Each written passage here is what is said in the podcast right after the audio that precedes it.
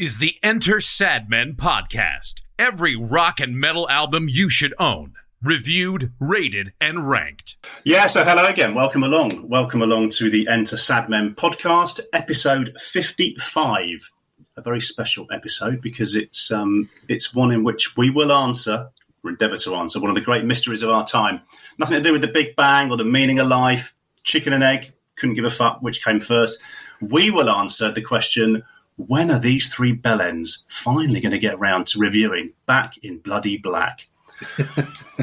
Rest easy, people, because that, that that's tonight. So yeah, welcome along to the show. Good to have your company. The three bellends in question are me, Steve, Mark, and Rich, my buddies. We'll be doing this together as we always do, um, embarking on the next leg of our odyssey, our journey to create the um, the ultimate hard rock and heavy metal Hall of Fame, the Enter Sadmen Hall of Fame, a kind of league table of rock's best albums, released between well, we we go 1970 to 1995, um, our kind of golden age, if you will. But you know, we'll cross the Led Zeppelin one and two question when that crops up. But for now, it's 1970 to 1995, and I say, yeah, that, sort of the, we do this. We look at the sort of the best albums of that time, but inevitably, it being a whole cross section of albums, Broadchurch that we listen to, there's mostly good, some amazing, one or two, one or two incredible, and the odd stinker um, and if you want to know all about the stinkers as well as the great ones, then go and have a look at them. Uh, the Hall of Fame in all its multicoloured glory at www.entersadmen.co.uk. Usual rules: we do three albums per episode. Uh, we review them, we rate them track by track, which is the kind of fine tooth comb that we bring to this thing. Sort of stands it apart from the rest, and then we, based on the scores we give them, we rank them in the Hall of Fame. And so, to this episode, we, we, we pick our albums based on a theme always have done, uh, randomly generated for us by our faithful tombola, the Tico Torres tombola of topics and themes. He spits out a number that corresponds with a subject or a theme, and um, last time out, he spat out whatever he spat out. Anyway, it corresponded with the word black, which, let's face it, given the colour black's association with this genre, was pretty much an open goal, wasn't it? No shortage of choices. And yeah, and Mark, it gave us the opportunity to finally stop tiptoeing around the issue and do what was required some time yeah. ago, wasn't it? So go on then, talk us through your choice. Yeah. Well, we had twenty. Op- we've had at least twenty opportunities to pick Back in Black, and um, and we've just danced around it. We've swerved it every single time, haven't we? Yeah. And I just, I you joked, didn't you, a few episodes ago? You said the only time we're going to do that album is when we have a, a, a an episode that's actually titled "Albums Called Back in Black," yes. and um, and I, I, was beginning to think that actually we were going to have to go down that road and just do the one, but but then Tico spat out the magic number, and I too have forgotten what that number was, um, and I just couldn't I couldn't sidestep it anymore. No. So yeah, Back in Black, ACDC, and I'm really excited, not just because we're talking about that album, but also because we've lined up a couple of absolute bangers to sit alongside it. Yeah, the beauty of the word black. It has, isn't it? Some august company it's keeping um, in this episode. So, Richard, where did you where, where did the uh, where did that beautiful five letter word take you? Yeah, Mark cracked first, didn't he, with ACDC? and because of that, I thought, well, we've got to in for a penny. We, we let let let's go for it. So, uh, yeah, it is time to uh, visit our wonderful German friends again, the Scorpions. And in, or oh, is it their my favourite album of theirs? We'll see. But I've picked their 1982 offering, Blackout. Okay. Yeah. Well, there are very many ne'er do wells who would think I'm the odd man out, but we but we know different, don't we? Because um, I've chosen um, second, fourth album, whatever. We'll have that debate later. But um, yeah, their their second album is Y and T, Black Tiger. So there you go. Those are the three for this episode, episode fifty-five. Let's have a little listen to uh, some choice cuts um, from all three, and then we'll uh, come and dine out on the first of them.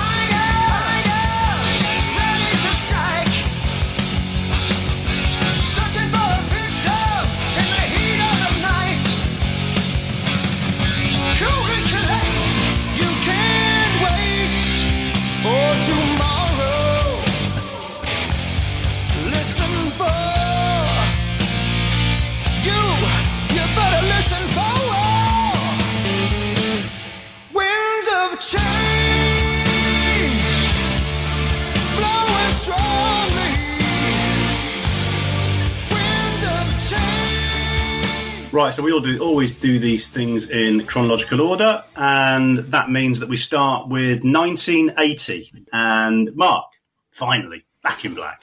Opening album sleeve notes.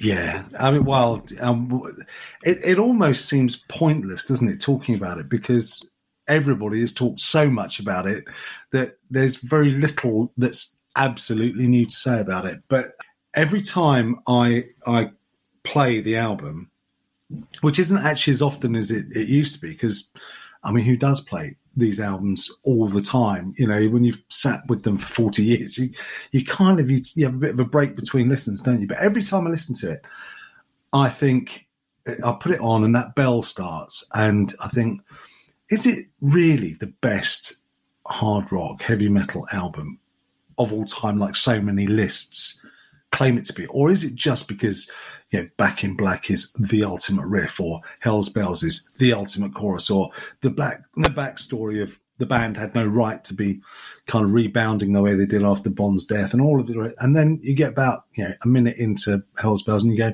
"Yeah, this absolutely deserves to be on top of every single list going."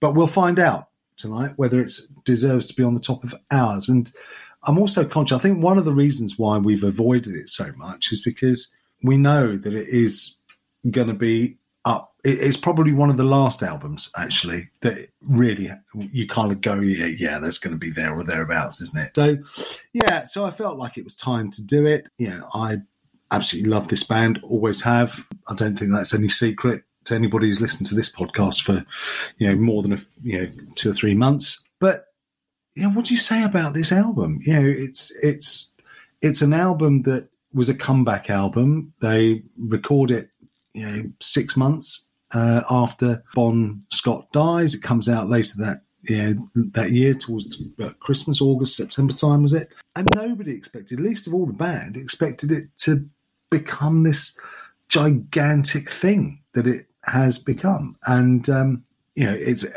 it's it's well, is it the classic? ACDC have got to be about the only band in the world that have two classic lineups, don't they? I don't think there's any other band that that kind of has that. So yeah, let's um, let's run through the the basic stuff. Uh, anybody who's been around this music for you know more than five minutes knows all of this anyway. So it is ACDC, formed in Sydney, Australia, in the early 1970s. This album was released actually it's July, July 25th, 1980, on the Atlantic label, recorded between April and May at Compass Point in the Bahamas, produced by Robert John Mutt Lange, who had also overseen Highway to Hell and would also see oversee for those about to rock as well. Uh, a trio of albums that I think most people would consider to be among the superior ones of the ACDC canon. It's 42 minutes and change in length. It, as I say, came after Highway to Hell, which was 79. The next one was for those about to rock, we salute you. So this is the second of the classic lineups. Um, the four members are member of both. Uh, were members of both Angus and Malcolm Young uh, on lead and rhythm guitar, respectively. Cliff Williams on bass, Phil Rudd on drums, and we'll talk a bit about him later on because uh, I've I've cried laughing at some of the stuff uh, he's done on this album uh, over the last week. And the new boy seems strange to say it after forty years, but at this point he was he was um, he was less than six months into the gig. Uh, Brian Johnson on vocals, formerly of Geordie. Uh, okay, so achievements: highest UK chart position one, 29 weeks on the chart. Highest US chart position, not number one, for 83 weeks on the chart, and number seven in the 1980 year end chart. It has sold 31 million copies in the US alone, 25 times platinum. Unbelievable, really. Like all good albums in the 1980s, it's 10 tracks long. Side one, Hell's Bells, Shoot to Thrill, What Do You Do for Money, Honey, Give Give 'em the Dog a Bone, Let Me Put My Love Into You, and then slip it over, and you get Back in Black with that riff. You Shook Me All Night Long, Have a Drink on Me, Shake a Leg, and finally Rock and Roll Ain't Noise Pollution. I that's it. I mean, this is one of the most well-known albums that there is.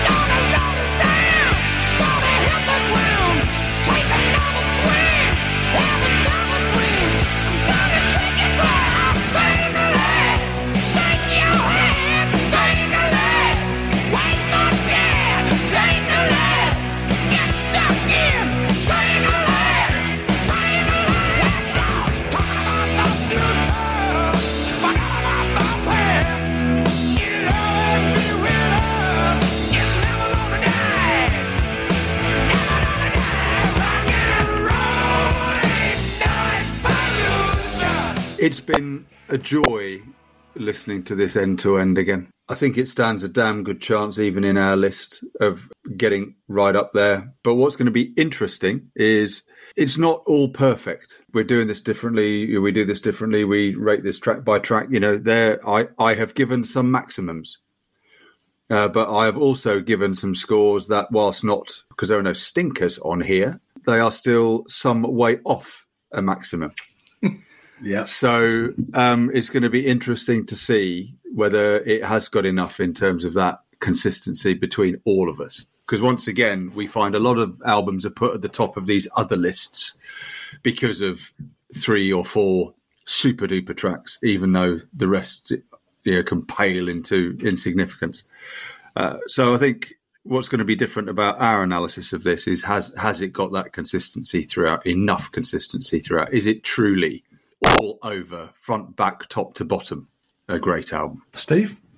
Yeah, no, I echo that because I've always been of the view, steadfastly, um, that Let There Be Rock is my favourite ACDC album. It was it was a question that never needed answering. It, it, was a statement of fact, or so I thought. And the scores we did, we did that, you know, a fair few episodes ago, and it scored very well. You know, I've, I've given some scores here, and, I'm, and, I, and I think I know where I am with this and, and, yet they're two very different albums. Clearly, you know, two very different lead singers. The, the, you know, the engine room is the same, but there was a different direction to the band. The first thing I've written down here is, is just was astonishing, and that was the first word I started, and I use that as my sort of starting point. But then you, you think it through, and you think, well, actually, it's not astonishing at all, is it? Because astonishing kind of implies some element of surprise, and and and, and, and you're not in the least bit surprised that they've that they've done this. I didn't think until I found out about the timetable because I saw them in 1980. I saw them on this tour in, at the um, was it at the Victoria Palace? I think it was called.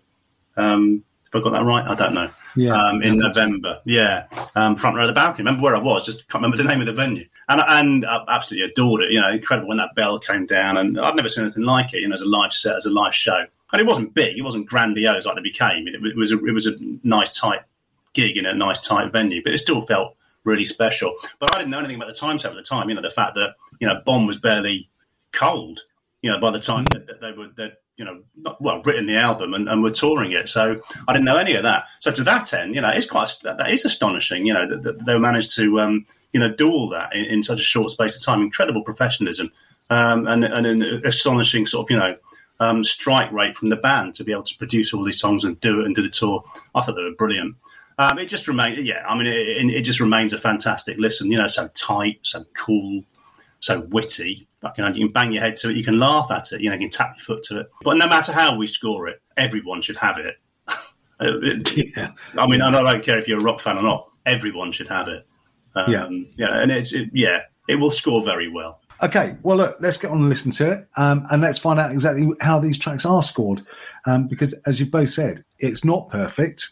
In fact, some tracks are quite a long way off being perfect, but uh, the consistency, that's what will do or not for it. I remember when I first got this album, and that's the other thing to say is that every time I listen to this album, I I feel exactly as I felt the first time I heard it. My jaw hits the floor, and I'm just completely kind of transported by it. And Hell's Bells opens it up. The sound of that bell tolling, and then the kind of the the riff or the the guitar line comes in. Angus Angus's guitar line, and then it all just kicks off. And to be honest, it doesn't stop after that. I mean, the backstory of this particular song, of course, is that uh, Jono had writer's block, couldn't couldn't think of the lyrics uh, for it. They're kind of holed up in the studio in the Bahamas, and Mutt Lange kind of sits him down, and says, "Just look, you know, just write what you can see."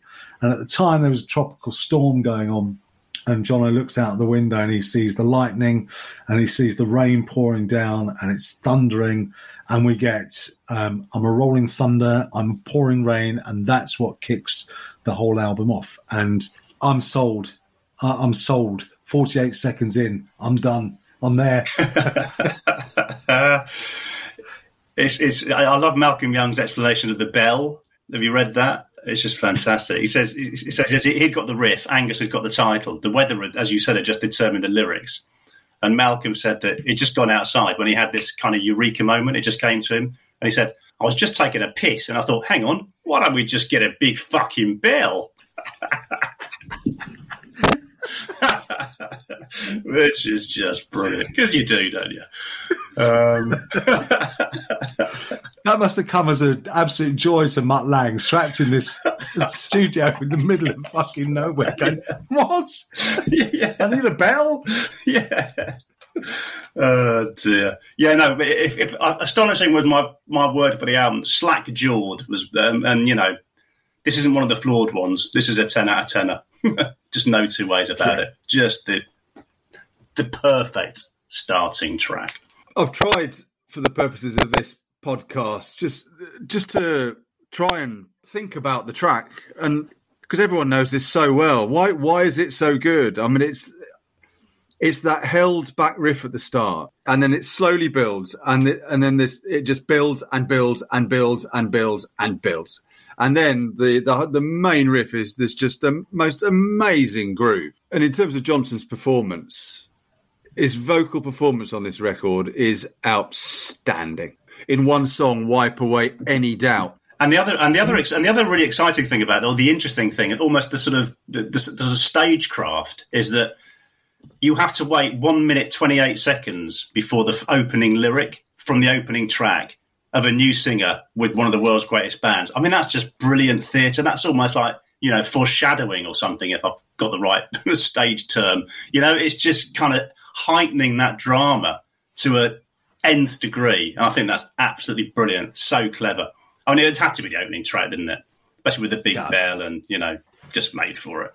And not only a new singer, but a complete unknown. You mm-hmm. know, and you, everyone's going, hold on, Bon's been in the ground less than two months. You're in the studio recording with some bloke we've never heard of really. He's had a bit of chart success with Geordie, but you know, no one's really heard of him. And you just think, oh God, you know, this car, this is just a car crash waiting to happen. Hmm. And of course, it's not.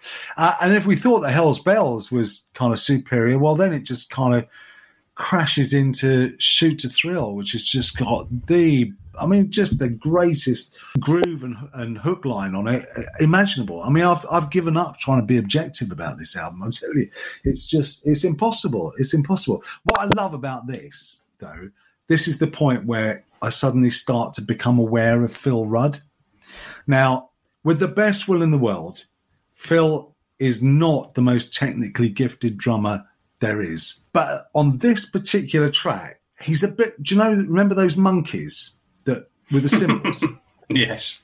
And he's like, he's just you know stomping along as to, beside it. There's, there's, uh, no, there's no kind of finesse. Richard, tell me if I'm missing this completely, but it just feels like he's just banging whatever he can find. There seems to be no rhyme or reason to his drumming at all. Is there a better start to a rock song than Shoot to Thrill? The the way it kicks off, I, I think his use of the drums. I mean, it, it, he has a very minimalist style, as we know. You know so he, well, he doesn't put be, any more effort in than is absolutely necessary. And to be fair, part of the genius of this band is that they've always been less is more. Yeah. Always. Yeah. And that back line, they just keep it really simple, don't they? Yeah. And that's why I've always thought Shoot to Thrill was a little bit more typical than AC, as an ACDC song than, say, Hell's Bells. Just kind of, it, it just feels a bit more like that. Uh, people who don't get ACDC simply don't have soul because you can just wear holes in the carpet tapping your foot to this. It is just yeah. so, so catchy. I mean, what a track, too. That's a yeah. tough act to follow. Oof. It, well, it is. It's an amazing groove. And then you've got that break in the middle and then and into the solo, and then and then of course the ending. Mm. the, yeah, the, ending yeah. just leaves you breathless. Well, then we get. Um, well, you talked about wit, Steve. Uh, what do you do for money, honey? Is track three, and I think you know if you believe in such things, I, I think by this point. Bon's probably up there, and he's probably got a wry smile on his face, and he's quite happy. Because um, although Brian Johnson doesn't have quite the lyrical guile that Bon had, there is a lot of Bon in this, in this particular. Well, in this one and the next one, given the dog a bone. Uh, I, am not going to spoil it and tell you what that's about, but um, you know, obviously, obviously that's a surprise to come. Um, but uh, and arguably the the final track on on this side, "Let Me Put My Love Into You." Again, I don't want to spoil it by telling you what the lyrics are about, but um, but I think I think this kind of carries on that rich Bon tradition, doesn't it? What did you do for money, honey? A, a celebration of, uh, of of the the old man. It's a good song, but it follows two perfect songs. But the the riff, I love the riff on this. Yeah, very hooky, hooky riff. It is very hooky. And the, the, the, music, the music had been around since Powerage time. It kind of tells you something, perhaps, if it didn't make it onto Powerage. I don't know, but um, yeah. because it is again, you know, even more so than Shoot to Thrill. Just it's that kind of groovy, sleazy ACDC of, of yesteryear almost. You know, updated with Jono's voice and you know a few tricks, but you know, measured perfectly. It's a great thing to watch. AC, early ACDC. I still count this as early live when they were, yeah, yeah. you know, pre inflatable Rosie and you know, uh, cannons and multiple Anguses. It just looks like five blokes in a club, and it was bloody brilliant, you know. And, and this came across such a brilliant. You, you love it more when you see it live. I think the thing about this this album as well is that it's production wise, it is such a massive step up from mm. anything else. You know, good as Highway to Hell is, when you listen to these two albums side by side, Back in Black and Highway to Hell. Highway to Hell sounds really thin mm. on the production. This is really rich and full, isn't it? And, and it it lifts it so much. I think. Well, also, I mean, it, I mean, Mutt Lange was real control freak, wasn't he? Real perfectionist. Yeah. Do it again, do it again, do it again, and and I think he, he really worked them hard on on this. But they still managed to create something that had such enormous energy. So, given the dog a bone, I, I think you know, b- compared to the rest of the tracks on this side, it's fairly ordinary by comparison to everything else. If anybody else had released this on a, an album, you'd be going, "That's an amazing song," but it's keeping some pretty good company here. Um, and then they slow it all down a bit for "Let Me Put My Love Into You," um, which is, I was going to say considered, but that makes it sound like it's in some way serious and doesn't have its tongue or dick in its cheek. of course, it does, doesn't it? So, but they do. They slow it right down. In fact, both sides end with much. Well, I was going to say rock and roll ain't noise pollution's a slow song. It starts slow, but it, it builds, doesn't it? a great first side. Very little wrong with it. Very little wrong with it. Yeah, I mean, giving the dog a bone is a dip for me. You know, that's. I mean, I've given I've only given that a seven because I just feel it. It's in the company it's keeping. It's workmanlike. I like the dual riff. It's a good sing along, but uh, nothing like the the tracks around it. But then let me put my love into you is, is a step back up. I mean, they're echoes of Night Prowler off of Highway to Hell. Again, a really moody start, that pared back guitar, and then it builds again. So many of these songs on this album just build brilliantly. Another brilliant vocal performance from Johnson. Actually, I prefer giving the dog. Is it giving the dog a bone? Giving the dog a bone. There's giving, there's yeah, giving. Uh, I love giving the dog a bone just because it is that infectious kind of ACDC lit. You know, find a riff, reckon it's okay. Can you dance to it yet? Okay, well let's just milk it. Um, and that's kind of what they do and why I love them. And I do love, I love Let Me Put My Love Into. He's got that kind of crawl to it, it? a little bit gone shooting about it as well. Yeah, as, um, yeah, yeah, yeah. Prowler, but um, a bit sleazy. Great way to close the side. And of course, then you uh, you think, well, you know, you know, side two generally tends they tend to put all the effort these bands into side one, don't they? And of course, this back in black shit. Well, uh, possibly one of the best known riffs ever. It's been sampled everywhere. There are so many people who've said it is the greatest rock and roll riff ever recorded, aren't there? I mean, I think the Stones might take some issue with that, but I mean, it's, it's just instantly recognizable. Yeah, you know, and why? Uh, so obviously, the start, you've got this amazing back line, you've got this cut riff which then Johnson in a lot of things is singing in between, so that you've got this call and answer from the guitar to the vocals, and then they join in in the in the the rise up to the well, it's not a chorus, is it? It's just one line, and then they're off again. It's I never ever ever tire of this groove. I could listen to this guitar riff forever. I get the impression this album's going to do quite well when we ask for it, Steve. yeah, I, I, love the ball they put in Johnson's court where they said, "Right, we want this song to be in memory of Bon, but not a sad thing." And it's yeah, fuck me, and he called that a toughie, didn't he? And um, yeah, he did, yeah. Um, and that's quite as it's quite an art. I mean, as I say, you know, the, the, the bloke's still warming the ground for Christ's sake. But um, yeah, the Youngs loved the riff, didn't they? Written by Malcolm, I'm guessing, because they said it was a swinger, something that they'd not heard before. Um, yeah. And I kind of get that as well. Listen, we've all heard it. I, have slightly overheard it, if I'm honest. And stop yeah, me, doesn't, too, stop, doesn't stop me scoring it stupidly high. Oddly enough, it's, it's never been a 10 out of 10 track for me. This, no, no, no, no. Not no. even right at the start. And the problem is, of course, how do you follow it? How, how on earth do you follow Back in Black? it's not like you can put a 10 out of 10 track after it, is it? They solved that problem fairly quickly, with possibly the second best known riff of all time. Yeah. Um, you shoot me all night long, um, which is just, I mean, just, I think that's the thing about this album. You just go, well, they can't, oh, they did. they did. They topped it. Amazing. Or maybe in your, for you, maybe Rich, they didn't. But for me, they did. For me, it was like, well, Back in Black, I, I say, I never thought it was, you know, a 10 out of 10 track. It was a 9.6 track. But You Shook Me All Night Long is a 10 out of 10 every single day. Just you follow the perfect rock song with the perfect pop song, don't you? The yeah. way it just lifts and the coolest of riffs. Jono jumps in with smut on his mind. Um, best lyrics. Anyone doesn't know the lyrics, you, you must be dead. And if you're not, go check them out. And then the addition of the second guitar, the addition of the bass into that chorus, and bang, gold struck. Yeah, it is such massive fun. You know what the song is from the first chord. One chord. Yeah. It's all you need to play. um, yes. Yeah. Uh, yeah, you've said it all. This is perfect pop, hard rock. It's just mm. really, just so bouncy. Uh, such good fun. Track three, side two. Even ACDC can't can't keep that going for three straight tracks. Um, and this is a bit of a step down from You Shook Me All Night Long, but then anything was going to be probably. Um, but I still love Have a Drink on Me. I love the way it takes off halfway through and just goes like a yeah. train to the end. That finish is stunning, um, isn't it? Oh, amazing, amazing. I mean, that's a ten out of ten finish. Yes. Yeah, the, the the beginning of it might not be ten out of ten, but the end of it absolutely definitely is. And for me, I think this is a a, a more than acceptable way to follow up. You shook me all night mm. long. Mm. On a sober note, um, a lot of people found it, considered it a bit disrespectful, didn't they?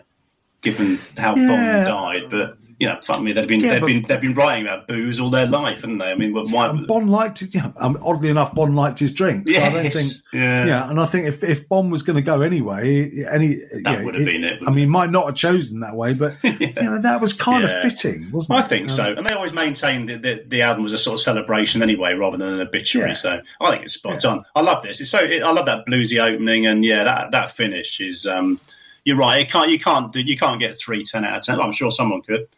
Um, but yeah, it's um, it, it is a step down from you shook me all night long, but in no way does that suggest it. It was not meant to suggest that it's a bad track. Far from it. Yeah, it's not bad. It's um, but it's my other lower scorer. I really like the start. I think I'm most disappointed by the verse when it sort of drops into the verse. It's a bit, you know, a bit one dimensional. But good chorus, great solo. Do yeah. I do like the solo on this song where where the album does dip for me, um, I think is is the next one though, "Shake a Leg," um, which I find uh, if if this had been on any other album, I'd have probably quite liked it, but it, it just feels a bit a bit predictable, a bit straightforward to me. For uh, after everything, you know, we've had eight tracks, all of which have been amazing in their own way, and this just seems to me to be a bit sort of you know standard ACDC buffet. Really, um, it's perfectly good, perfectly all right. You know, I don't, I don't feel the need to move it on when it pops on, but it's not. I don't think it's anything special. Yeah, no, it's not predictable for me in as much as I didn't see that main beat coming from the from the intro. So I quite like that. Um, the way this sort of, it's, you know, it's at pace. It's at pace, and it's, and it's, the, it's, the, it's the it's the fastest song on the album, isn't it? I, I think. Yeah, yeah. I, you know, hand jive with bollocks as I've called it, because that's what it is, really, isn't it? No wonder Lemmy that's loved them. I really like this. Yeah. it's got that unassuming start, but when it goes, mm. it just it, this one pulls you along. The riff pulls you along, and just let's sit still for a second, listen to it. You're not allowed to move. but I think every one of these so- songs would be a ten out of ten for somebody. That's the thing about the album. I think so anyway, they start on a 10. They have a couple of 10s running through the album. And then for me, they finish on a 10 uh, with Rock and Roll Ain't Noise Pollution. Um, I absolutely love this song. I think it's just fantastic. Um, just the smoky, kind of sleazy, bluesy start. Um, and and I just think it's such a statement song as well. It's it's a fuck you, I think, to all the detractors and all the naysayers and I love the way it builds, and I love the sentiment of it. I think um, the first time I heard this, I had headphones on, and um, I just I had to go back and play it over and over again. Just think it's wonderful. It's not a ten out of ten for me. It's, it's, it's I'll give it a pretty high score though. I think the the bridge is the best bit. That, that, yeah. that bridge between the verse and the chorus just yeah. just fantastic. And and what a solo! What a solo yeah. to finish with and uh, leave everybody wanting more it's those things that elevate a slightly straightforward track. I don't mind straightforward, not in ACDC's hands. They do straightforward better than anyone else. Um, it's, it's, my weak link um, on the album, not because it's poor by any stretch, far from it. But um, I just, yeah, it, I have less to. It has less to commend it than the previous nine, in my view. I think we know what Steve's low is. Steve, uh, let's have your high, and then Richard, you can tell us your. What. Yeah, well, I've, I've just got a couple of tens, um, and given where it is on the album and the memory of being there and seeing Jono with a giant mallet in his hand, fana fana, um, Hell's Bells. My low is giving the dog a bone. I've given three maximums on this album. Oh, I can't choose. I'm going to go back in black. Okay. Uh, well, Shake a Leg is uh, my very high scoring low on the album.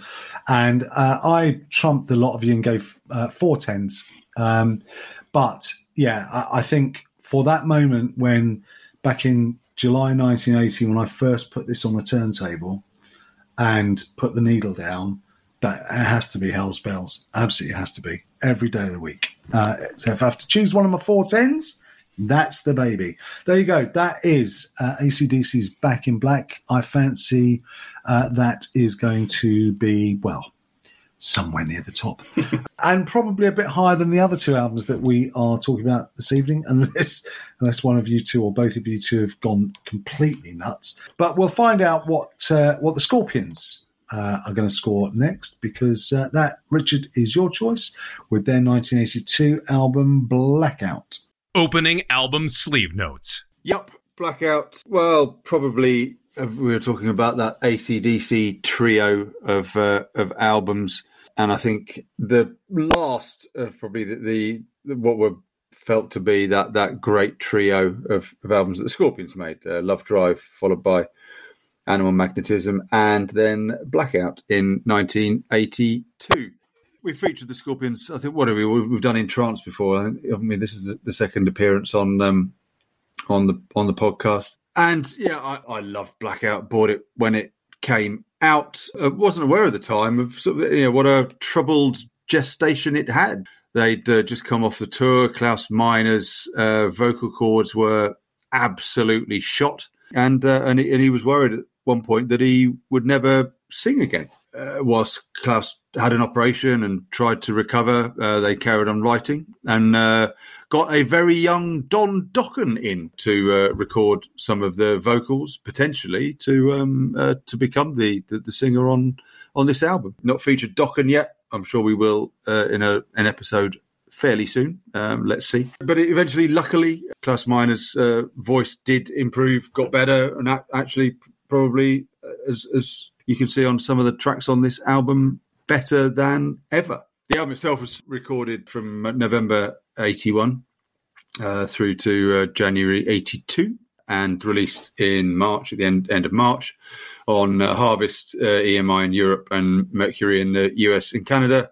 Uh, lengthwise, uh, shade under 37 minutes. Uh, producer, obviously, Dieter Dierks, who'd worked with them so you know for, for many many albums. They recorded it in in France with Dierks' own mobile studio, and then his studio and his proper studios uh, back in Stommeln in West Germany. Personnel, well, again, another classic lineup: Klaus Meine lead vocals, Rudy Schenker rhythm guitars, acoustic guitars, various leads and backing vocals. Matthias Jabs, the new arrival, really cementing his position uh, in the group on uh, mostly lead guitars. Francis Buchholz on bass, Herman Rarebell on drums. Chart wise, it did pretty well uh, 10 in the US, 11 in the UK, and did go platinum in, in the US. By then, they'd broken the States. This really just cemented their position over there. Track wise, well, it's an 80s album, but it's only got nine uh, five on side one, four on side two. Side one's Blackout, Can't Live Without You, No One Like You, You Give Me All I Need. And Now, and side two, Dynamite, Arizona, China White, and finishes with When the Smoke is Going Down.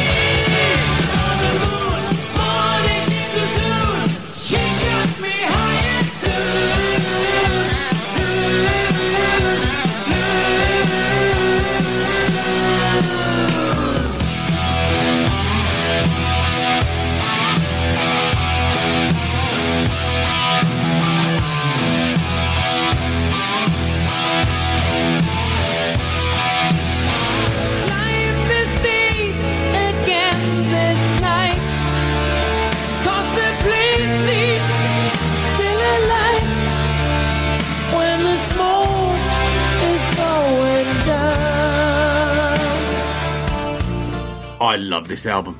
Absolutely love it. Gents, what about you? How did how did you come across Blackout? Yeah, no, it's it's a fantastic album. I mean, the Klaus, the, the, the Meine singing story is extraordinary in itself. You know, because he he made the point, didn't he? That it, you know he'd been singing. Well, we know he'd been singing in clubs long before the Scorpions. You know, for hours a night, a night and smoky bars at that. I dare say. Hmm. Um, and after two throat throat ops and therapy, not only was he back in the studio and not holding back, as anyone who knows this album um, will appreciate, but then they went straight off on another tour. Mm. I mean, you know, it's, it's a wonder the bloke can talk. Never mind sing. He has no right to have a voice. I mean, I don't think this is any better. I don't know how, how you think. I mean, in, compared to Love Drive or Animal Magnetism, I just think it's no better than those two. But the, the sky high levels of consistency that you've got with them, and it's right up there with them. Um, it's like this this holy trinity, isn't it? You know, solid would be an insult. It doesn't even begin to do it justice. It's so much much better than that. Um, not a weak track on it, nothing even close to a weak track. And yet, there's no reinvention here, is there? It's pretty much just a, a kind of repackaging of their style, just refined. You know, all mm. those years of hard yards, you know, coming together and, and, and you know paying off. And you know, did this one crack America? I, I mean, it did, didn't it? So um, yeah, you know, yeah, it did. Smashed yeah. it off its hinges. I'd have thought. I'm, I'm, almost trying to find, you know, what that sort of magic ingredient with Scorpions is. I mean, I don't know what Dieter Dierks did. I mean, you, are better at production skills than I am. I don't know, you know, how did he were the guitars tuned differently? I don't know what razor blades Klaus Meine was gargling with. You know, I mean, there's a, such a belly to this, and it's um, you know, there's a weight to it, but there's also a lightness and a sharpness, mm. crispness that doesn't make them unique, does it? But there's a distinct Scorpion sound, and uh, this album shows that off as, as, well as anything they ever did. I love it. It's just it's just such a warming album, isn't it? Back in the day of vinyl, any album you can stick on, you think I actually don't have to get up at any stage to move that needle. yeah. You know, and those those were few and far between, weren't they? Brilliant. Dierks managed to capture, I think, the that that energy of the band. Um, hmm production wise, no, it's not a patch on Back in Black, say, in terms of mm. that hmm. sort of the whole depth and width of it. But it, it really is like when you talk about a razor blade, that's what this album is. It's got it, it's incredibly sharp in mm. a hmm. good way. Mm. Uh, and and it and I think what it projects is their energy. I mean, as a band, they got just amazing energy. I mean, they are the most the most amazing band to see live because they're just all running all over the place. The energy is is just extreme, and I think that it he captured it wonderfully on this album. Mm-hmm. We're going to find out the answer to my question, which is, do I like this album more than I like Love Drive? I don't know. If I were speaking from my heart, I would say I, I still prefer Love Drive, mm. but this process will determine that. I mean, they are very very close, aren't they? And I think that point you made, Richard, about consistency.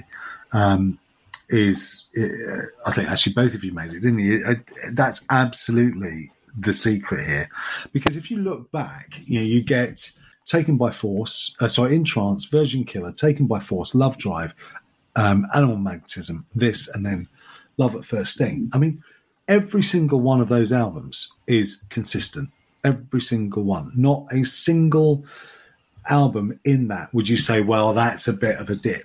If there's a median line, they kind of they they some of them pop above, some of them are just below, but broadly speaking, they're consistent albums.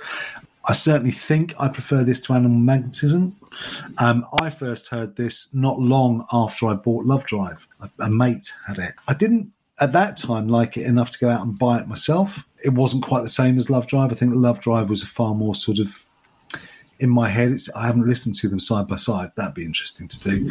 But in my head, it's a richer, more sort of velvety sound on Love Drive, mm-hmm. um, which I like. And I think to answer that question about what is it about the Scorpions that makes them different, well, uh, I think it's the, their ability to write a hook line and a hooky chord and a hooky riff. You know, these are I think pop songs given a massively sharp edge, rock, you know, heavy metal edge, but actually they work as just as as you know as earwormy kind of pop songs as well. And I think that's the secret, isn't it? It it transcends it, it well, it straddles that line between you know people like us who were sort of you know shuffling around in denim and leather and wearing our hair as long as the school would let us, and and people who probably weren't into this music at all, but if they'd heard I know no one like you, they would have probably quite liked it. And I think that's that's where they got to with this sort of um, or this sort of holy what is it trinity quartet of, of, of albums you know love drive magnetism blackout and love and uh, love at first Sting. um, love at first Sting, obviously being the massive commercial success that it was but yeah i love this album I, you know i do love it i'm not sure i love it quite as much as love drive but i love it definitely all right well let's uh, get through it and see how these nine tracks do particularly compared to the behemoth that has gone before them Right. So you want razor sharp riffs. You want this absolute first incision to be perfect. Which guitar do you choose? uh, Rudolf Schenker, forever associated with the Flying V and uh, that very, very distinctive sound uh, on what is a fairly simple riff, but just absolutely cuts through you uh, with Blackout, the opener. Um, and what a marker! I mean, this just unbelievable energy. This thing just bursts through the wall at you as, as a song. Um, I mean, fantastic interaction between Schenker and, and Jabs. I mean, it, obviously Matthias Jabs came along after uh, Uli Roth and uh, Michael Schenker, but I really do feel that he, he, really started to become part of the soul of this band uh, on on this album and, and, that interaction and balance between him and Schenker, I mean, not dissimilar to the Young Brothers. I think they work so so well on this track and on this album. It's amazing, isn't it? Because one of the good things about Spotify is occasionally you get some bonus material at the end of the the playlist, and you do with this. And there's the I don't know whether you two have listened to it, whether you listen beyond the end of the album, but you listen to the demo of this, and if you listen to that, you go, well, you wouldn't open with that song. Because it's completely different, isn't it? It's slower. Mm. It's there's not it's not got that hunger about it. It's not got that sort of almost rabid vengefulness that this one has. Um, so that that's where I think Dieter Dierks makes the difference. Is mm. he wrestles this sound out of them, and um, I mean this is a, this is just a colossal track as track as calling cards for an album go. Yeah. Wow. That's that's the truth, isn't it? It's got something. It's got a zip to it, isn't it? Within thirty seconds, you've got that Scorpion sound, and you also feel as though you're deep into the album. You know, yeah. because it's just you're absolutely on. You're in for the ride, and you know it's going to be a fun ride. It's a great opening. Absolutely great opening. Great guitar solo as well. Yeah. Oh, yeah. Absolutely. Absolutely. Yeah, and so where do they go from here? Where do they go from here? Well, where they go from here is well, let's have a note to the fans. One, two, one, two, three, four. Can't live without you. the first of two songs for the fans on this album, and I think it just continues, isn't it? The, the energy, fast paced, and we got this percussion, this tambourine. Talk about layers. Uh, another great solo from from Jabs, and I mean, yeah, I mean, they, they always had an amazing connection with, with their fans. I remember age 15, 16, writing off to the Scorpions address. And after a couple of weeks, a signed postcard uh, arrived, signed by all of them individually, a ballpoint, and and it just there was always that connection. I mean, it's uh, you can always feel the love at a Scorpions concert, going both ways, uh, and this song celebrates it. God, I miss fan clubs. Don't you miss fan clubs? fan clubs. Brilliant. Don't you, though? I do. I was a member of the ACDC fan club for a long time. I used to get all sorts of interesting stuff through. All the stuff that I should have kept because it'd be worth a bloody fortune. I, I do love this track, but I do find, I always find their odes to their fans slightly awkward um, because why only be, well uh, only because it's it's not the it's not the sentiment that I find awkward. It's the it's the imagery. Um, uh, you know, it's the banging of your head and like, oh, Klaus, no, just don't don't go there. Um, but uh, and it's quite a straightforward little ditty as well, actually, isn't it? It's not a, the tambourine is a great friend of the Scorpions. They use it They use it a lot. They use it a lot after this album. They used it a lot before this album, and it works. It just works. It's just their little thing. Is it's their little motif, and they and the little guitar motifs. And the best thing about this track is it has got a fucking glorious guitar solo on yeah, it. Yeah, yeah, Um, but yeah, it's it's good. It's good. I I don't think it's up there with the opener. It is. It's, it is the sentiment for me. It's just so European, isn't it? I mean, it's just. It's, I don't know. It's a great song, I must admit. It's also one of those rare songs in which you can actually sing the chorus long before you hear it because of that opening riff. yes. you know exactly where it is and what it's going to sound like. um, but yeah, I mean, you know, it's um, it's such a good song. Love what the back room are doing. Um, but you're going to be saying that mm. with every track, aren't you? Yeah, so infectiously catchy. Um, yeah. But yeah, slightly cheesy sentiment. Bless them. Yeah, absolutely. Well, we often have slower songs to review um, from these other bands um, that we review on the podcast, and uh, we refer to them uh, generally as power ballads. Fuck off. this is a power ballad. I think you'll find actually this is the power ballad. Uh, track three, No One Like You, power melody. I mean, no wonder it was their biggest hit. I mean, this template that started back in sort of in trance, really, that sort of quiet, loud, and well, we know Holiday and, and off of Love Drive. Here, here is that standard Scorps template again in one of their classics. Uh, I think this is absolutely wonderful. Uh, brilliant, brilliant song. One of Jabs' best solos and in my view, one of the best songs they've ever recorded. No, I completely agree with that. This is the song where you arrive at a bridge, and the signpost at the front of the bridge is "Love at First Sting" this way, because uh, I think this is this is kind of the the track where you go, yeah. okay, I can hear, I can now with hindsight hear where they were going to go next because yeah. this could have been on that album. I think it's just fantastic. It's absolutely glorious. I was listening to this today and I I had to stop what I was doing and just immerse myself in it. Just brilliant, absolutely brilliant. And what, I tell you what I find what I find well, maybe not extraordinary. Extraordinary is the wrong word, but it, it, it was the first single, wasn't it, off the off the album? It reached yeah. number sixty four in the UK and number one in the US. And you know, th- there was no hint really from any of the singles off the previous two that you know, they, they were cracking America to that extent. I mean, it must have struck an amazing MTV involved. I mean, there must have been a video involved. I'm guessing. I don't know, but it's. um oh, I mean, you know, I love it when Meine does those.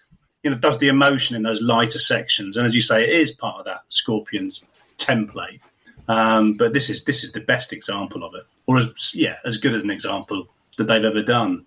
Um, but I'm, I'm fascinated to know how how much it was plugged in the states, you know, to to get to number one on their uh, mainstream rock chart. Probably, you know, that sort of AOR radio mm-hmm. play, mm. I guess. Mm. No one like you's followed by well another another ballad, really another power ballad. You give me all I need. It's got a real holiday vibe. If you know, if you don't know, you give me all I need, yeah. but you know, holiday off of Love Drive, then uh, you know the very very similar songs. You don't have to wait quite as long as Holiday before it all kicks off. And uh, positioning wise, I've never felt this is as strong as No One Like You. Uh, interesting that it follows it directly. Yeah. Uh, we, we won't get into another conversation about orders of tracks on albums, but I think this is a Schenker solo, and he really nails it. I, I, I do like this. I don't think this is far off. No one like you.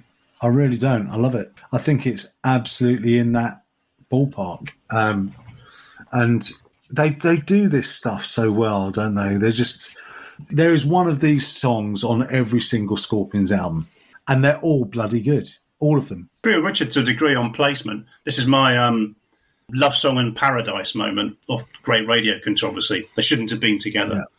But yeah, it's just that it's another piece of Euro power rock that's not as good as as No One Like You. Classic Scorpions floater, but not as good as No One Like You. Not an exceptional song, but still a very good lesson. Listen. Mm. All right, and then uh, we do change mood ever so slightly for the uh, final track on side one. Two and a half minutes of mayhem called Now. Yeah, I mean, real slicing guitars again, razor sharp guitars, and, and a fully recovered Klaus Meine yeah. hitting the kind of notes he hadn't for years and going absolutely mental. Don Dokken was quoted saying, "Replace him? Are you crazy?" I sang a yes. couple of lines and they killed me. after eight after eight hours of work, it just sounded like buzzing. I love Don Dokken, and I mean, there's a man who can hit some high notes Yes. as well. So Yeah. you know, this is my low point in the album. I have to say, I'm No. a huge fan of this. Yeah, uh, have you noticed there's a bit of a pattern here, Steve? When they up the pace, you love it, and when they up the pace, I don't. Have you noticed that that's going on? Well, we'll see what you think about Dynamite. Um, no, I love this. This is a belter. This is a belt. I mean, it's got to be as fast as anything the Scorpions ever did. But in total control, obviously. But after the relative flimsiness, that's probably the, unkind word of "you give me all I need." This is just such a welcome sort of, you know, kick in the nuts. It's basically yeah, it's two, it's basically two minutes long, is it? With some chaos tapped on at the end. I mean, they haven't got long, and they still managed to squeeze in some, you know, a complete mayhem. I think it's great fun. Great fun. The ending is absolutely crazy. Mm. Um, and and I, I always felt out of breath as I turned the record Yeah. over after this. Well, the album continues more or less where it left off with uh, Dynamite. I mean, again, this one's almost bordering on a bit thrashy. I presume Steve will quite like it. And uh, all about a familiar Scorpion subject sex. Um, so Klaus Meine will give you all his size, really driven by Rarebell's drumming. Again, I think um, some parallels here I think, between him and Rudd. I mean, he's not Herman Rarebell, never a big show offy, super talented drummer, but my goodness, he drove them along. Absolutely drove them along. So, Steve, you asked how would I feel about Dynamite, given that I wasn't a huge fan of Now. This is the track of the album. this is absolutely the track of the album.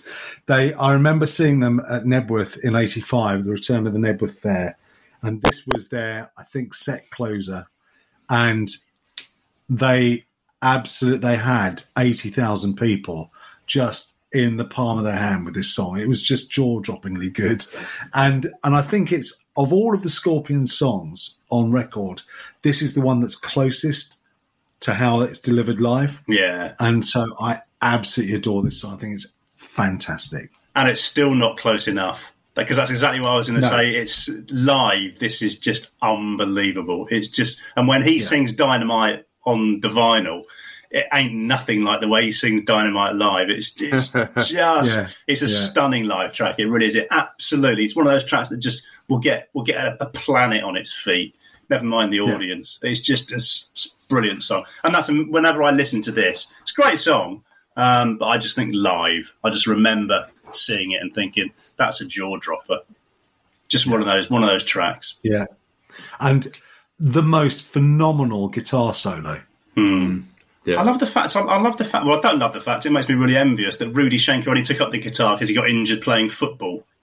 I thought, why couldn't I got injured playing football a long time ago? You know. Mind you, he does have to be Michael Schenker's brother, so you know, sweet. All right. Well, time for a change of pace, change of style with uh, track two on side two, which is Arizona.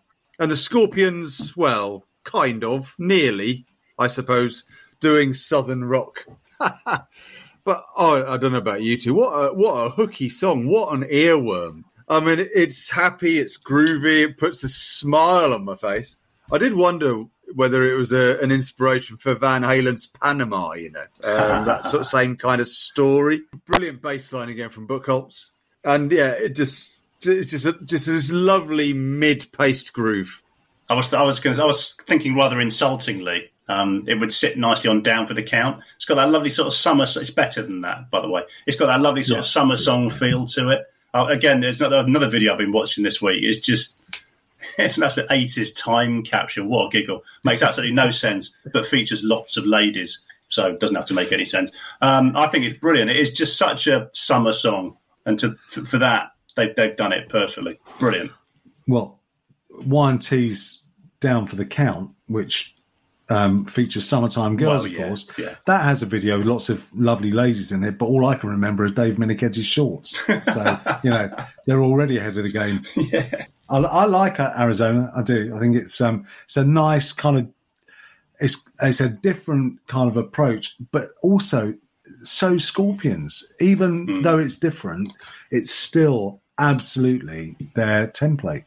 And Arizona's followed by, well, I think I'm fascinated to hear what you think of uh, track eight, which is the uh, longest track on the album, quite quite a long track, over over six minutes, nearly seven minutes in length, called China White. I mean, I think really style wise, it's the follow up to the Zoo off of Animal Magnetism.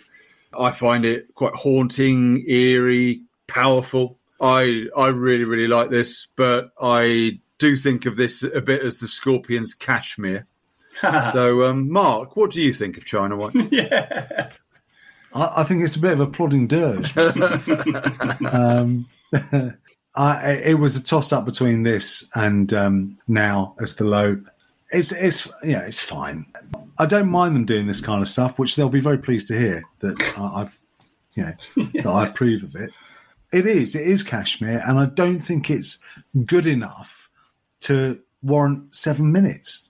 I think I find it quite tedious, if I'm being honest. No, I think the length works for a track like this. Yeah, yeah it's it's the one from left field, isn't it? And I get the Kashmir link massively. Yeah, it's that sort of brooding monotony, isn't it? Uh, makes me think of that. Monotony, that's the word. Yeah, no, but yeah, but monotony. Doesn't, yeah, it doesn't have to be an insulting word, does it? Because it is monotonous. yes. there, there is a monotony. No, it's not. Um, but loads of, but it's interesting. It's that's interestingly right. monotonous, powerful. Yeah. yeah, I think it's fantastic. Completely over the top. And yeah, but really heavy and sort of you know dark. I like it. I like it a lot. Look, I haven't given it a low score, mm. but uh, neither have I given it a particularly high one. I like the except. I like the fact that it is an exception on the album as well. I think it's. I think it's. Yeah. It's a gamble they've taken and it's worked. Yeah, I think this is a again. This is, it speaks of a confidence, isn't it, Steve? With your um, you know fondness for Genesis, um, one of the reasons I quite like China White is there's a polyrhythm in there, and I realise one of the reasons I like it, that monotony of that of the the riff works, is the riff is in a different time to the backbeat. It sort of phases over the top, back and forth, so which I I really like. So let's finish the album uh, with the other ode to the fans a pleasant little ditty called When the Smoke is Going Down. Much quieter. I mean, yeah, it gets a little bit louder, but not, not as much as um, No One Like You. All about them walking back onto the stage, viewing an empty auditorium, and remembering what they've just done. I think this is a perfect ending uh, to this album. You know, I climbed the stage again this night because the place seems still alive. Lovely. Yeah, perfect. End, perfect perfect end to the album. Perfect end to the evening. Past midnight, sat in your chair, glass of wine. Yeah, this will do. This will do. Mark, it's post-coital, isn't it? it is. It is. It's post-coital, and um, see, this is where I have it. I, mean, I like. I, I really do like this song a lot, but lyrically, I still have issues with their odes and their celebrations of their fans because, because this is I'll tell you why. This is the place where I belong. I really love to turn you on. Klaus, you don't turn me on. Please stop talking about turning me on.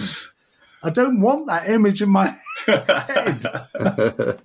um, I, I, think you're absolutely right. It's a great way to finish the album. I think it's perfect. The the tone of it and the pace of it and the mellowness of it and the and there's a sense of sort of I don't know loss about it, which I really quite like. I find it quite haunting in that way. Mm. So yeah, I, I love it. I think musically, I think it's fantastic. Yeah, it's beautifully written. It does yeah. yeah, it is beautifully written. But I've, I've I, I just find I'm I cringe slightly at the lyrics.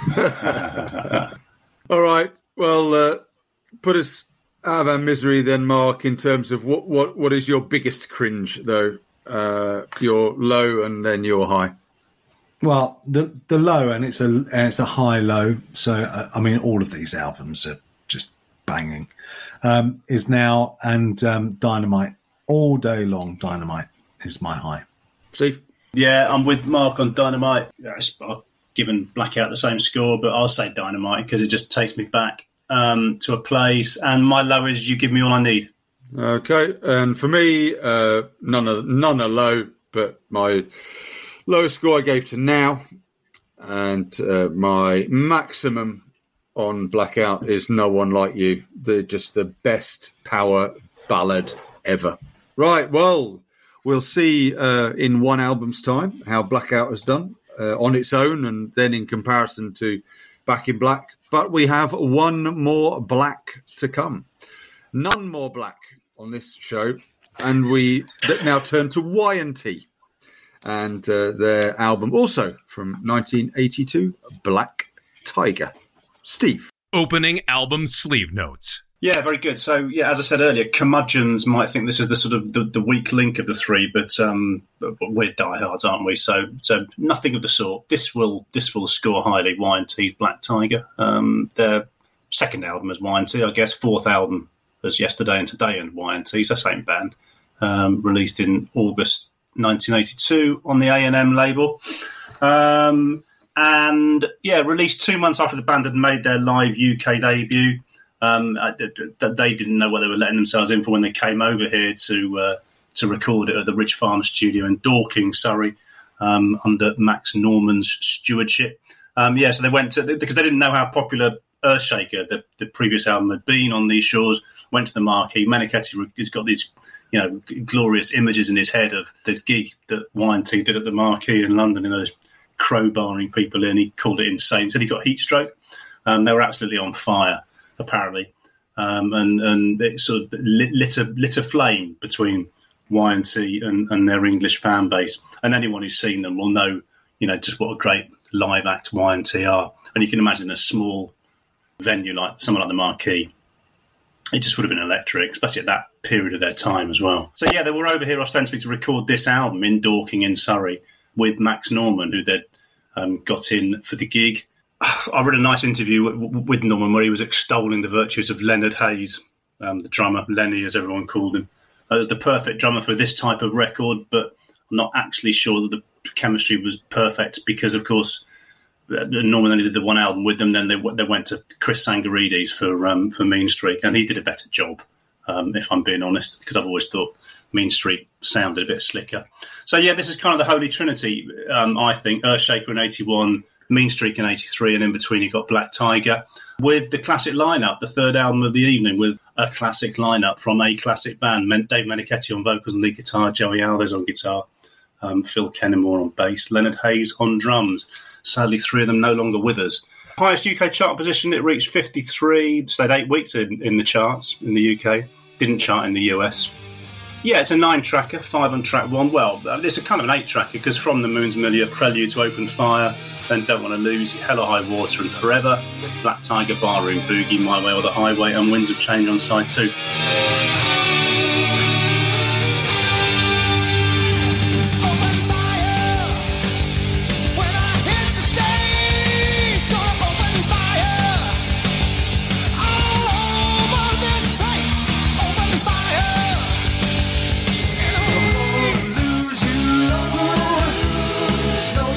Always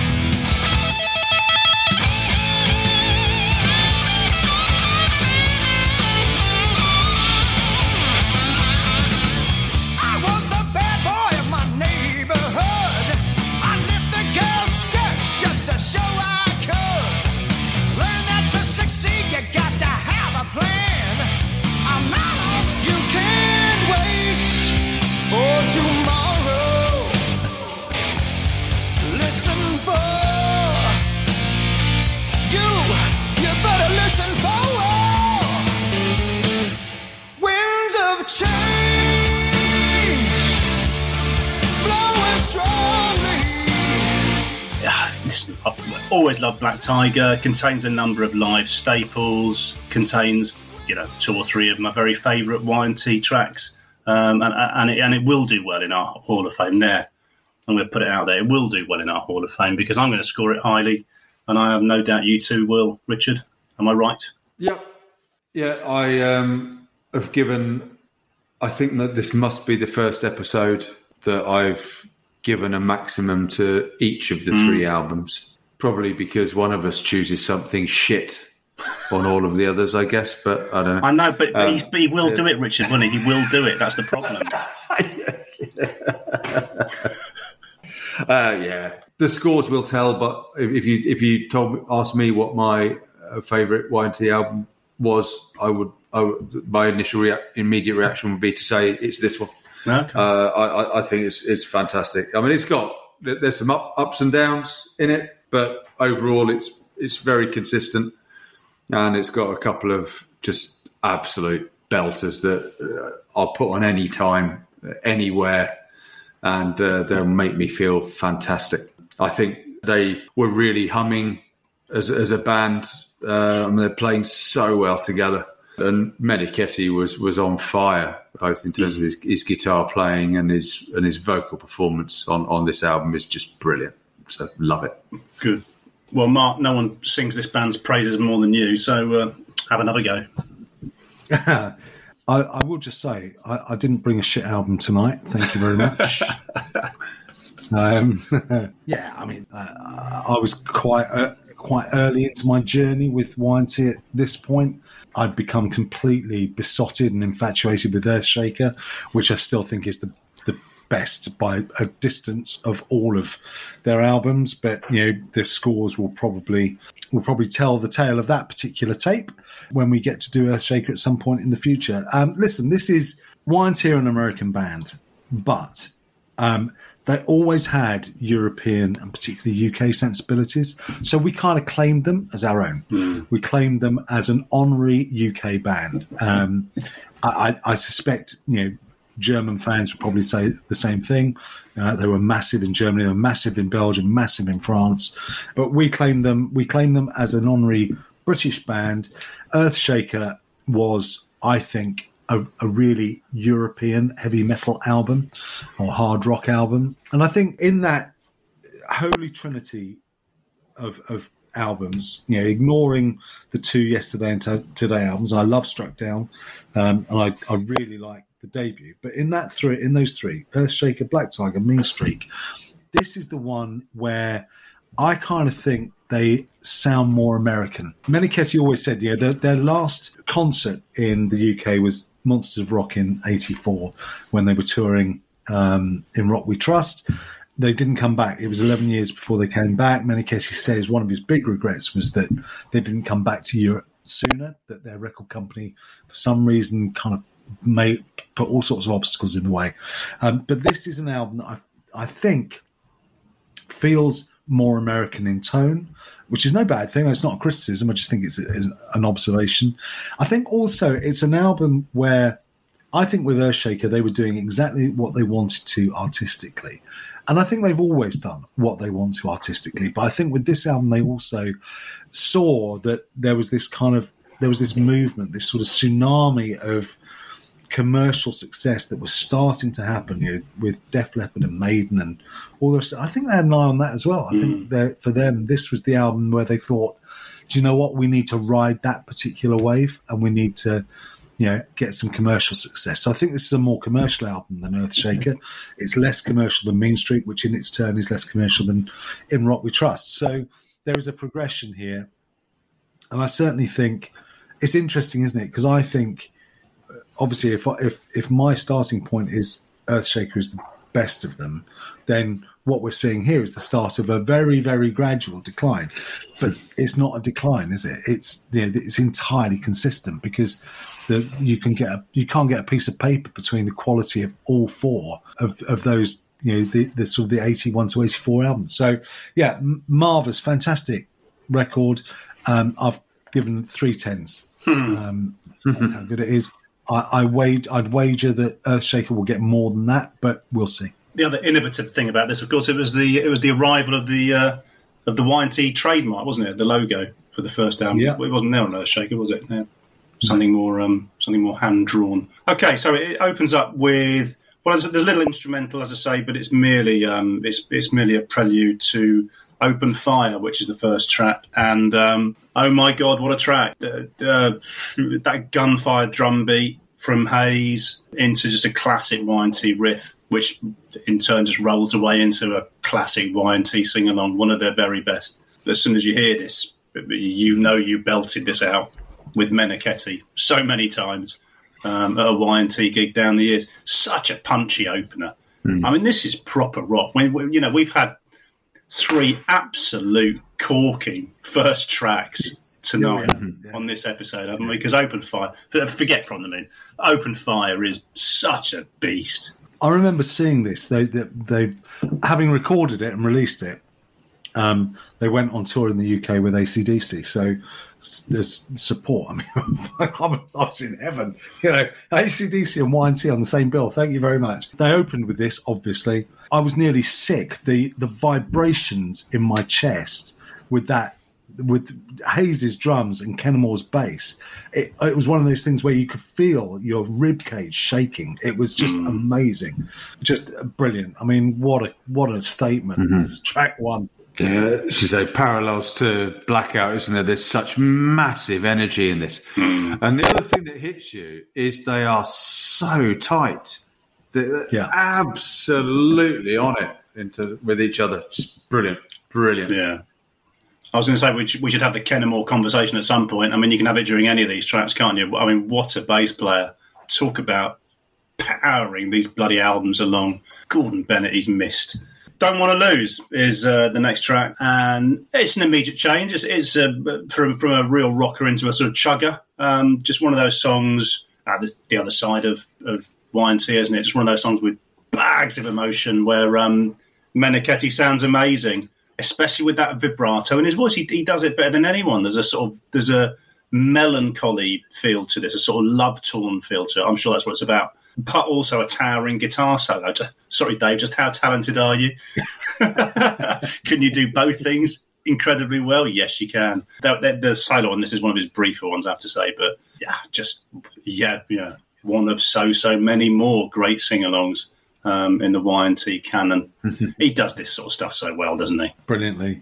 But I think it is this is this is a moment where you go, we didn't hear this on Earthshaker, so mm. you know, this is this is a nod to mm-hmm. you know A and M maybe saying, boys, we need we need a bit more kind of mainstream stuff. Yeah, um, I don't know. But the choral harmonies but, were there, weren't they? They just sound oh, a little bit more. Yeah, yeah, yeah. yeah. Perhaps, yeah, I know. Polished, yeah, yes, smoother. Yes, the, the, edges are less sharp. Yeah, it's a bit more radio friendly than yeah. anything on Earthshaker. Yeah. Mm. Um, enough, you know, that's not a criticism at all because Y&T do this stuff so well that you don't. I, I, didn't sit here going, "Oh God, well they've they, you know, they've wimped out, they've sold out." N- not a word of it. Yeah. This is absolutely brilliant. You know, this is a band that has inspired so many other artists. I mean, uh, for those who don't know Y&T, go and look at the um, go and watch their documentary on with the show on Amazon. It's you know artist after artist after artist saying, I got into this because of Y&T and Dave Meniketti.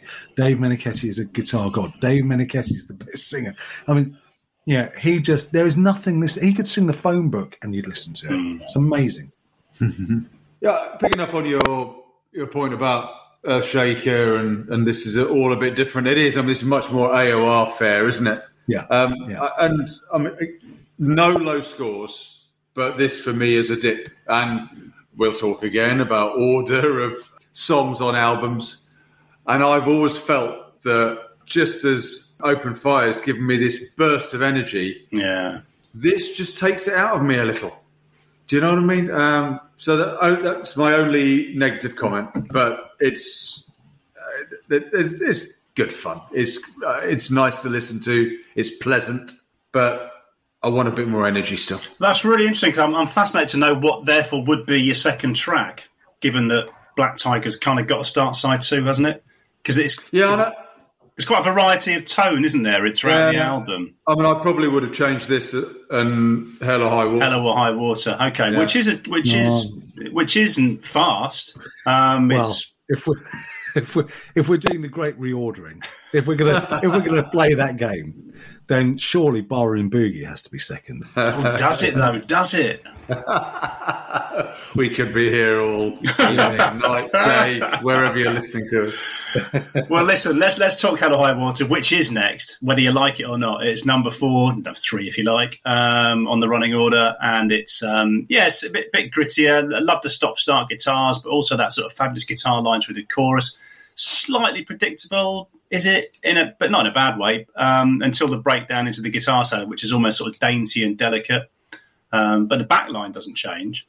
Um, and then part two of the solo is the kind of complete opposite because he just it just bigs up um, and just sort of thunders. Proper solid rock song, yeah. but not but not my favourite. Richard, talk to us about the drum sound because it's a really full, bouncy drum sound on this. It's different to anything else that Hayes' Hayes' sound on the rest of the album. In my yeah, there's there's just a lot a hell of a lot of bass and reverb mm. on it. A lot, a lot of echo. I mean, it's really sort of big. Imagine drums in a great big room, isn't it? Mm. That with Kennemore's bass, despite this being a, a, slow song, the reason I said swap them over is this absolutely punches you. Yeah. Uh, and the riff is just immense. I love the riff yeah. in this. Well, it, I think the technical term is it's as heavy as fuck. Yes, isn't it? yeah, it really is. I mean, yeah. it sounds yeah. light and airy and bouncy, but it's a really heavy yeah. track. Yeah, and also that kick up away from the solo as well towards the end when it really does go, you know, proper heavy. I mean, can it get proper heavier? Um, um, back in, back in the day, you know, when they did interviews with the bands in Kerrang, um, you know, it was, you know, you, you almost had to say that when you were asked which is your favourite guitar solo, a guitarist would have to say one of the tracks on the album they just released, wouldn't they? I mean, it was just yeah. that was the rule. But I, I, remember reading Kerrang when this came out, and Meniketti said his favourite guitar solo was um, was on this track, okay. Water. I met him after a gig, oh god, about seven years ago, and said. When you were interviewed by Kerrang, you said that this was your favourite guitar solo. Do you still feel the same way? And he went, I don't remember saying.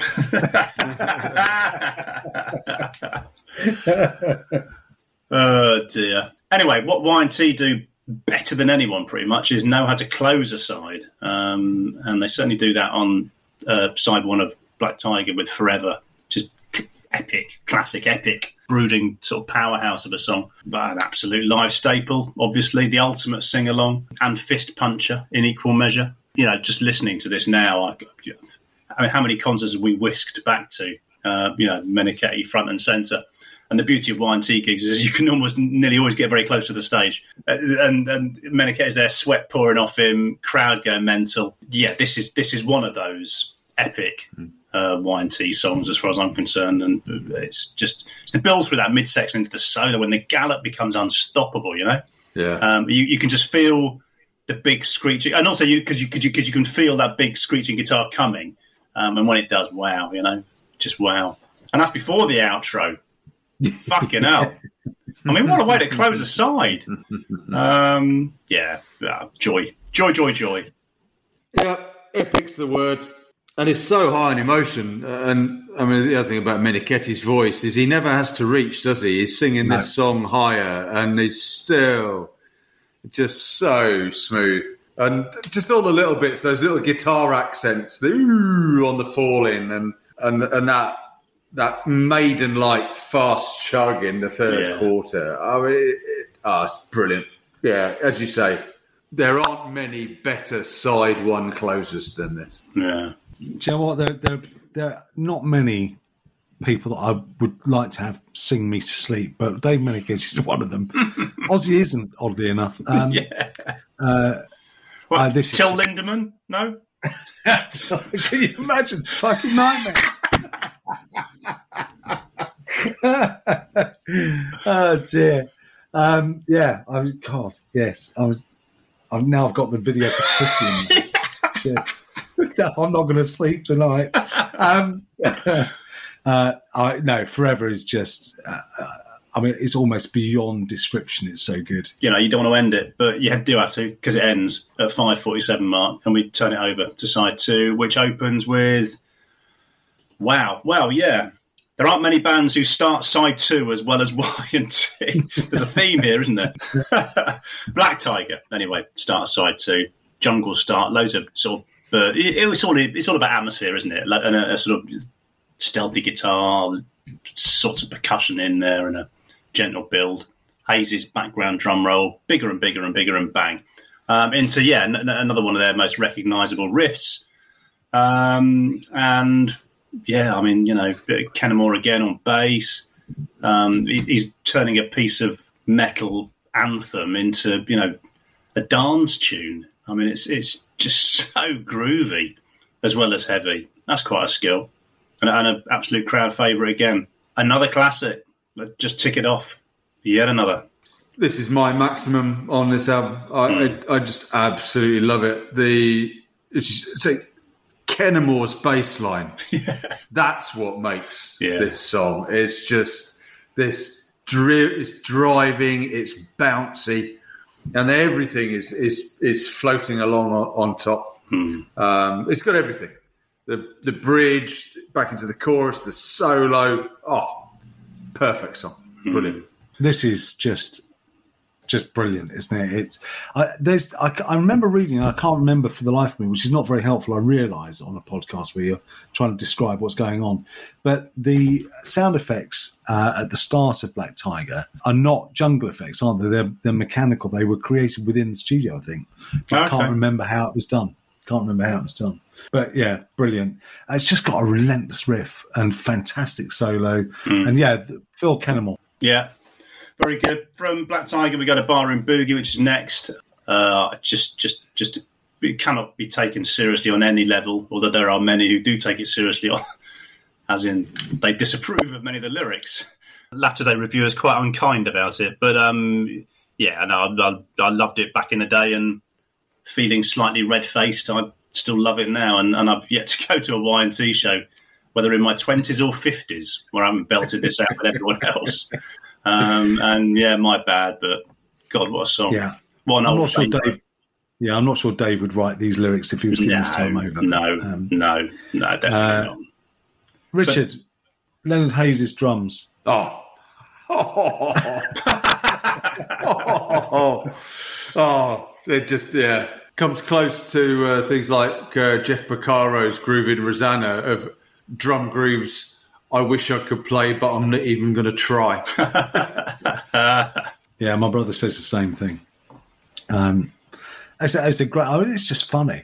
It's it's uh, yeah, it's that yeah moment where you wake up with somebody who was a lot better looking when you went to bed. Mm. Um, and yeah, I'll, I've got to go home. It's an emergency, but you are home. It's just a it brilliant is, line. It is brilliant. It's a brilliant line. It is fun. It is fun. It, it is a fun piece of, of, work, and it's a brilliant piece of work as well. I have to say. Um, and that yeah. solo, when it picks up into that solo with that, oh my god! Wow! Wow! Wow! Yeah. yeah, the way it starts brilliant kick in. Anyway, that's Barroom Boogie. Um, now, my lowest score is My Way or the Highway, which is um, track three, only because I've got to have a lower scorer because uh, it's not a low score at all. I've never played live, and I kind of get it because it's it's pretty straight ahead rock and roll, if you like. Love that sort of drum and bass opening, um, but not uh, Meniketti's rap, which he was prone to do from time to time. Did it unforgivably on Contagious, as I recall. Um, what was that track? Can't remember now, but anyway. But the riff's another infectious chugger, um, more ever so slightly suspect lyrics. It's a fair enough song. Um, but as as I say, always the one I've le- I've warmed to least mm. on this album. But it's, it's the company it keeps, isn't it? Really tame ending as well. Doesn't need to go on as long as it does. I don't think. Yeah, it's a shame because the, the main riff is a wonderfully, wonderfully crunching riff, isn't it? But I, I do feel it's a more workman-like song. Not not got a uh, a low score, but yeah, I think I'm with you about the, my my lowest. And I find the chorus is a bit lazy. It's um, I mean, this is not not saying that Kiss are lazy, but it, I did find the chorus a bit Kiss-like. Oh, I think you're being unkind. I think this is great. It's heavy riff. I, although having said that, when it, when I first got the album, this was also my least favorite track. But I think mm-hmm. I've warmed to it over the years. Yeah. And um, it's different, isn't it? They've tried something a bit different, and it is really groovy. It kind of gets under your skin, and Yeah. you know The- you can't help moving to it. No, it's a great riff. Great riff. Yeah, no, it is that. Uh, as I say, not a bad track at all. I mean, clearly not. But um, and t- trumped by the next one as well with the, the closer, which is Winds of Change. I mean, just you know, no one did the sort of ballad, uh, but power ballad, if you like. S- well, sprawling epic, sprawling power ballad epic. There's a new one. Um, quite like Y&T.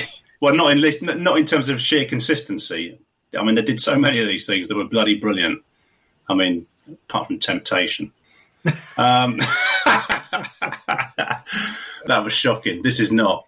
A very atmospheric, very gentle. The passion again and the emotion in Meniketti's voice as it builds and it lifts and it drifts. And a midsection when you know you know what's coming. You always know what's coming. There's a prelude to the real sort of power section of the song, um, and the inevitable solo to close. Inevitable sounds begrudging, far from it. Um, the, a, a wonderful solo to close it's just a fantastic closer. It just really is. It's just a, it's just perfect. It's how Y and T should finish all their albums, and uh, many of them they did. See, I think this is better than I Believe in You. Mm. I really do. I think this is the best of these that they did. Okay. Bec- and for me, this always feels like a bit of a companion piece, actually, to Rescue Me. Yeah. It's the same sentiment, isn't it? The same kind of sentiment. Um, and I just think it's beautifully written. I think his voice is amazing on it. What I love about it is that the back line is so understated that it never gets in the way, and it's it's very easy to get in the way of tracks like this. And I've heard we've we've all heard you know bands that have tried this sort of power ballad at the end of an album, and it's just a bit of a mess. And you know Max Norman, give him uh, the credit he deserves because you know he's he's got this. And you're you're you're right, Steve. He and Leonard Haze just didn't get on the table. Um, so yeah, he was never going to produce the next one. No. Um, but he gets, I think he just gets the best out of them here. Really does. It's it, it's just the smoothness of it all, not just the vocal, but everything else as well. Perfect way to end the album. Yeah, it's, it's almost got a bit of a Scorpions vibe Yes. about it, isn't it? There's some parallels with uh, what we're talking about on Blackout. And for me, it, it's that it's got a bit of bad company about it. I mean, including there are some similarities in that electric guitar riff. but it's brilliant, really good closer. Loads of air, loads of space, and um, I, I love how the second half kicks in. Brilliant. Super stuff, super album. The scores, well, we'll find about the scores in a minute. Let's do the highs and lows first of all. Mark? Uh, well, there aren't any lows, are there? Um, the the highest low scorer, if that's a thing, is um, is Hell or High Water, and pick one from three. Forever, Black Tiger, Winds of Change. I think I would probably, if I had to take one of them to a desert island, it would be the, it would be Winds of Change. Okay. Richard? Uh, my lower score uh, is My Way or the Highway, I think. And uh, as I said, Black Tiger, just 10 out of 10. Fantastic drum. Okay. Yeah, and I'm with you on My Way or the Highway. As I say, not a bad song, just the, the lowest score of the eight on there that we score. And Forever. Uh, It just, yeah, one of those songs that just take me back to a, a live venue somewhere in time and um, singing along like never before. Brilliant. There you go then. That's Black Tiger, Y&T um, from 1982 and the third and final album for this episode of the pod. We better go and mark these and come back and see where they wind up in the Hall of Fame. Reviews complete. Initializing rating process. Okay, so uh, the first album up, Back in Black. Uh, how did that get on? Well, so um, well, it scored reasonably well. Um, Stevie gave it an eight point four five. Uh, Richard, you gave it an eight point six. Unsurprisingly, I've given it over nine uh, at nine point one four for an average album score of eight point seven three. I haven't looked, but I'm thinking that might do quite well. in the end. uh, Richard, Scorpions, Blackout. Yeah, well, compared to uh, Back in Black, they've done shit. Um, compared to others in the Hall of Fame, well, rather good. And we're there or thereabouts in the eights as well. So Steve uh, was uh, uh, Nats Whisker off of an 8, 7.94. Mark, you gave it an 8.33, and unsurprisingly, I was a little higher with an 8.44. And that gives Scorpions an average of 8.24 for Blackout. So, how will Y&T do? Are they up there as well, Steve? Yeah, very much so. We're not leaving the eights behind us yet either. Um, you were the lowest score with an 8.125. Um, shows how well this thing did. I gave it 8.25, and yeah, Mark loved it to bits, 8.9 for an overall score of 8.425. Um, so there you go, three albums firmly planted in the eights, which means they're going to do well. Um, and let's go and find out how well. It's time to put the rock in a hard place, opening the Hall of Fame. We have 165 albums in there now. Uh, the table's still being propped up by Earth Crisis, uh, and then Gorky Park and Raven at the bottom. But I think we'll have to climb a few places higher than the 160s uh, for these albums. And yeah, well, I think this is the first time uh, since this list became of a reasonable length that we've had three albums that all crash into the top 20. Scorpions, the lowest score of uh, the albums tonight, but they're still they've still come in uh, number 17, uh, a place higher than Def Leppard's On Through the Night, and a place below Led Zeppelin 3. So that's the that's where we hold it uh, in terms of uh, Uh, its deserved place uh, in in the Hall of Fame. And well, for Y&T, uh, they've actually got into the top ten. so Black Tiger in number seven, and they're a place higher than Diamond Head's Lightning to the Nations and just below the Black Album and Metallica. So yeah, look, we we are th- these are all essential listening. If you don't have these albums, please go out and buy them. Likelihood is you might have what is our new number one album. So yes, for all the hype and everything else, we marked this track by track. Yes, there were a few weak ones on there but the strong ones, or weaker ones, but the strong ones more than make up for it. ACDC is the new number one in the Hall of Fame, and it knocks Metallica's Ride the Lightning off the top spot. Gentlemen, they did it. yes. Yeah. yeah. I never thought Led Zeppelin 4 would get knocked off, and then and then Ride the Lightning did it, and I and I thought, well, that's set a bar stupidly high. But we always sensed, didn't we? We always, we all knew that this was going to be a contender. So uh, yeah, you know, just speaks volumes. Yep. Just speaks volumes for the album it is, doesn't it? Yeah, and if you kind of wind back to episode one when we were talking about what we all kind of hoped for this list, we were all fairly, I think, broadly in agreement that what we really wanted was to see some different albums at the top yes. the list. Yeah. Um, and to be fair, we have got one or two in that top ten um, that you know you wouldn't expect to see in your average online list of the best hard rock and heavy metal albums of all time. But ACDC are there at the top, and you know, uh, deservedly so. It's just been it's a monster, isn't it? It's an absolute monster. Yeah.